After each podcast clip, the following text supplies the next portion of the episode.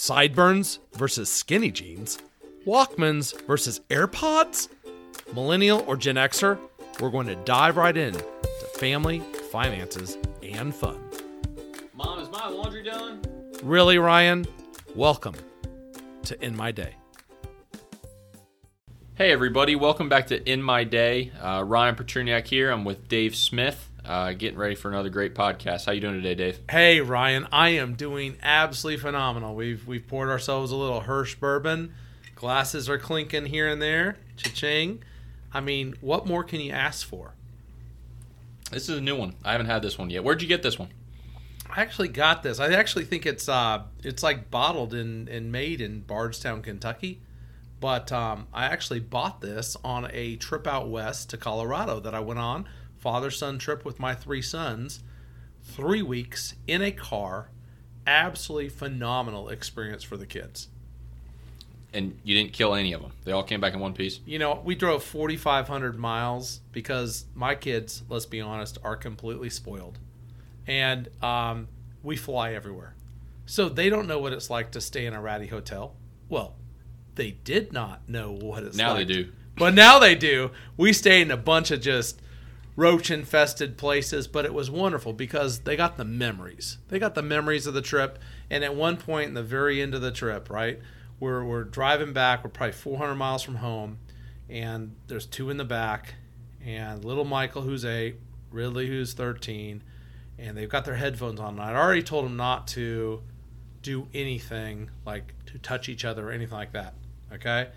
And guess what? I see Michael looking to the left, Ridley looking to the right out the window. And I see Michael in my rearview mirror with a little red balloon. And I see the balloon slowly creep over towards Ridley and tap him once. And then the balloon come right back. And meanwhile, Michael's still staring right out the window. Okay, left side, looking out the left side of the car. Ridley kind of looks at him, weird, then looks back over like, uh, whatever. Strike one.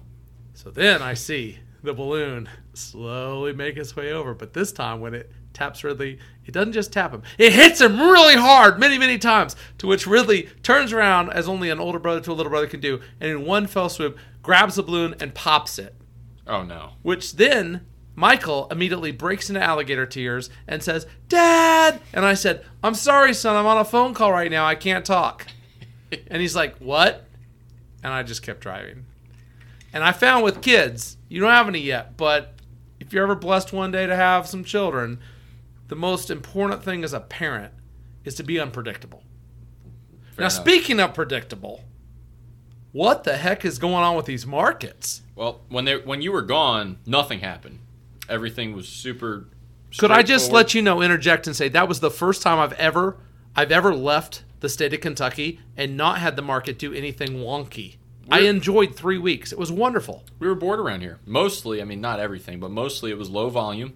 Nothing crazy happened up or down, and just slowly moving up each day. The calm before And- the storm. And then Dave Smith came back to Lexington, and the market decided to lose its mind. Um, and all the fears of inflation, COVID, everything boiled over, and we had a rough couple days, but uh, started to see some bounce back as we're recording this today. So it'll be interesting to see what will happen the rest of the week. I mean, I even heard people are scared of the Del- of Delta. This this is like an airlines company, right? Something like that. I mean, it's Delta something, but they're scared. Are they scared of flying now, or are they just scared of? the well, I was reading yesterday that the doctors are saying that this is more contagious and more deadly than the first one. Now they said that eight times the first time around too, so we'll see what happens. But uh, the, it's definitely spooking the markets a little bit, um, and as the cases keep going up, it's going to fe- it's going to put fear into the markets that we're going to have more shutdowns. That's that's the fear on that. side. Everybody's envisioning masking up, COVID round two. Yeah, just know- just when everyone got back out there and started doing so, social events again and going to ball games and all the other fun You stuff could that just start to to in go. the summer. You could just start to go through the buffet, Exactly. side by side with your fellow human being, not worrying about whether they're sneezing on the plastic shield guard, And to Keeneland. yeah, much less to Keeneland, and then and then suddenly, this all could be over again. We'll see.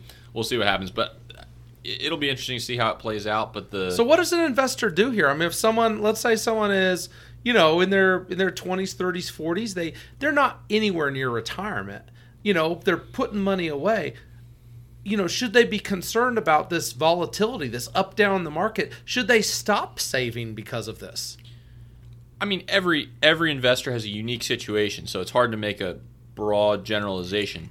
However, if if you are younger and you have a long term horizon, uh, worrying about the little three to five percent moves in the market because whatever's spooking the market that week usually isn't a good idea. Usually, just putting money away each month and continuing to save it consistently and keep investing and stay in the market, and you'll be just fine. Uh, Yeah, that's a good point. That's a, that's a general rule. Every situation is different, obviously. You know But- how I like to phrase it to clients that that like you know, let's say they're in their 40s, 30s, 40s, 50s. Okay, a little older up the scale, they've got a little more money. So you know that first uh, ten thousand is one thing, the next hundred thousand is another. But then they get to like you know half a million, a million, and they start to go, oh my gosh! And so the swings are bigger, right? The swings in the market are bigger. A one percent move when you have a million dollar portfolio, right? I mean, you're looking at ten thousand dollars. A one percent move when you have a thousand dollar portfolio, right? ten bucks, Not too bad, right? I mean, cheeseburger. yeah, exactly. You're not too. You, I mean, you're still gonna go to you know Red Robin, you know, or Rafferty's and get something, right? But the thing is, I always tell people, the larger the money get, the the larger the pile of money gets. You just got to take off a zero. So if you've got ten thousand, think of it as like a thousand, and if it and if it if it's if you've got a hundred thousand and it rotates ten percent, and you think, oh my gosh, I have ten thousand, think of it like a thousand right? Just take off that zero, and it, it just makes it a little bit more formidable. Because the reality is, the longer all of us live, and the longer we're saving, the longer we're investing, eventually, right? Markets going up and down all around. Eventually, we're going to grow wealth.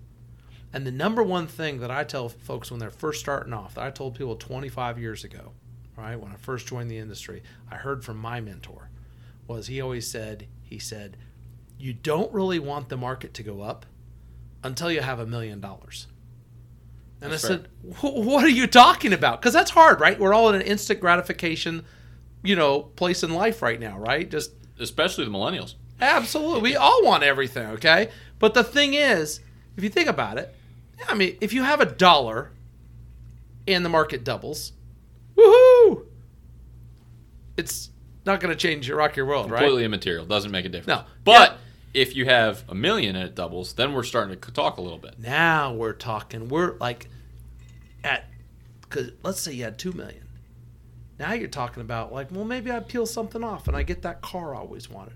Maybe I peel something off. I put something down on the beach house I wanted. Well, what would you do? You um, you you a million dollars. You double it to two million.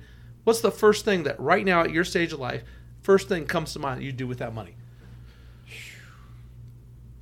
I would make a double payment on the mortgage of the new house I just bought, and then I would probably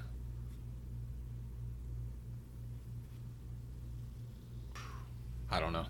I would I, at this stage I wouldn't want to spend. I can't even imagine spending spending a million dollars. So that's that's that's, mean, all- you're- that's not even imagine, So you- imaginable. let's talk So- about this. I mean, I'm in the process of building a house. You're in the process.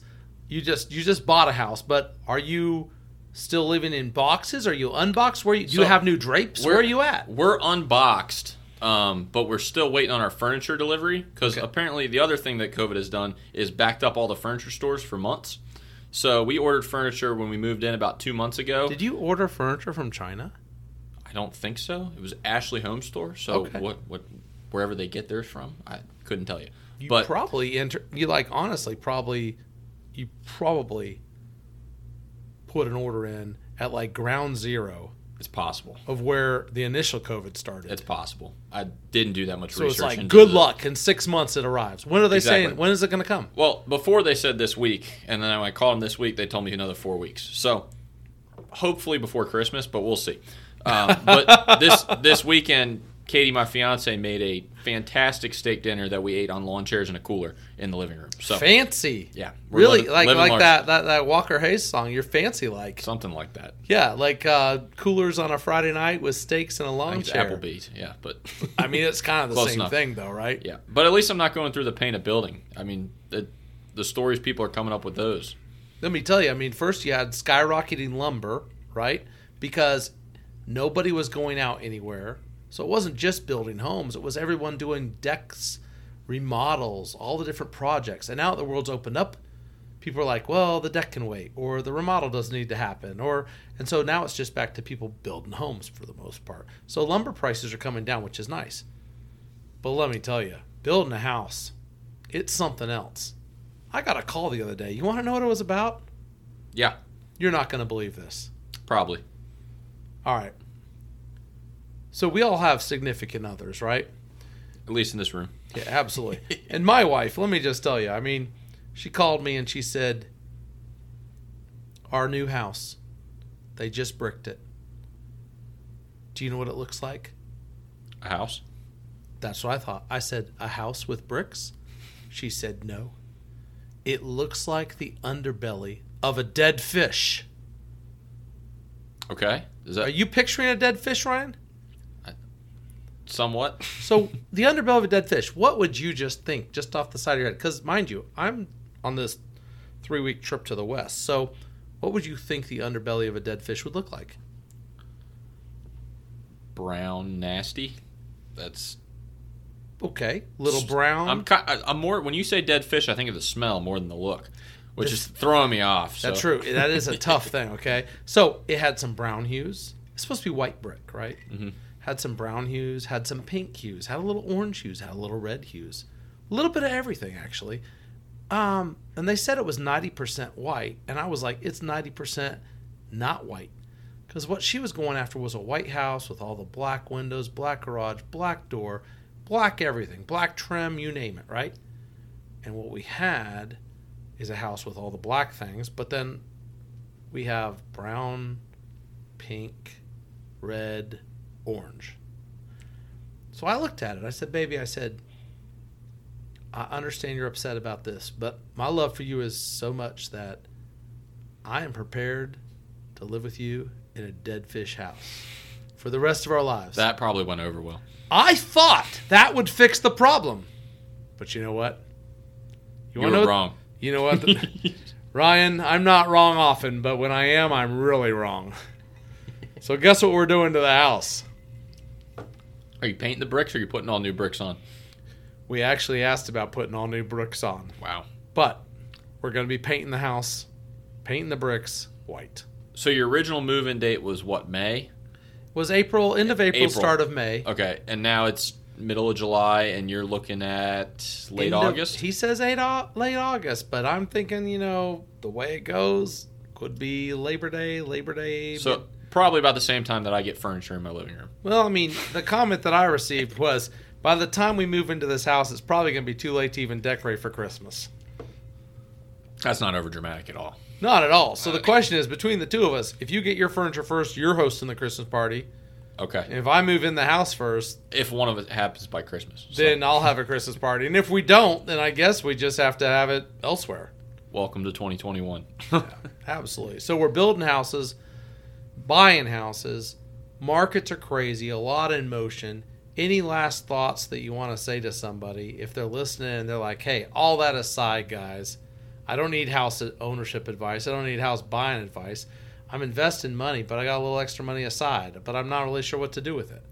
What would you say to that person?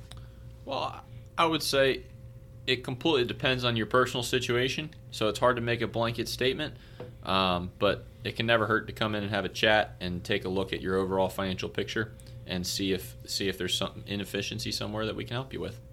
I like that. I like that a lot. Hey, this was in our day. Until next time.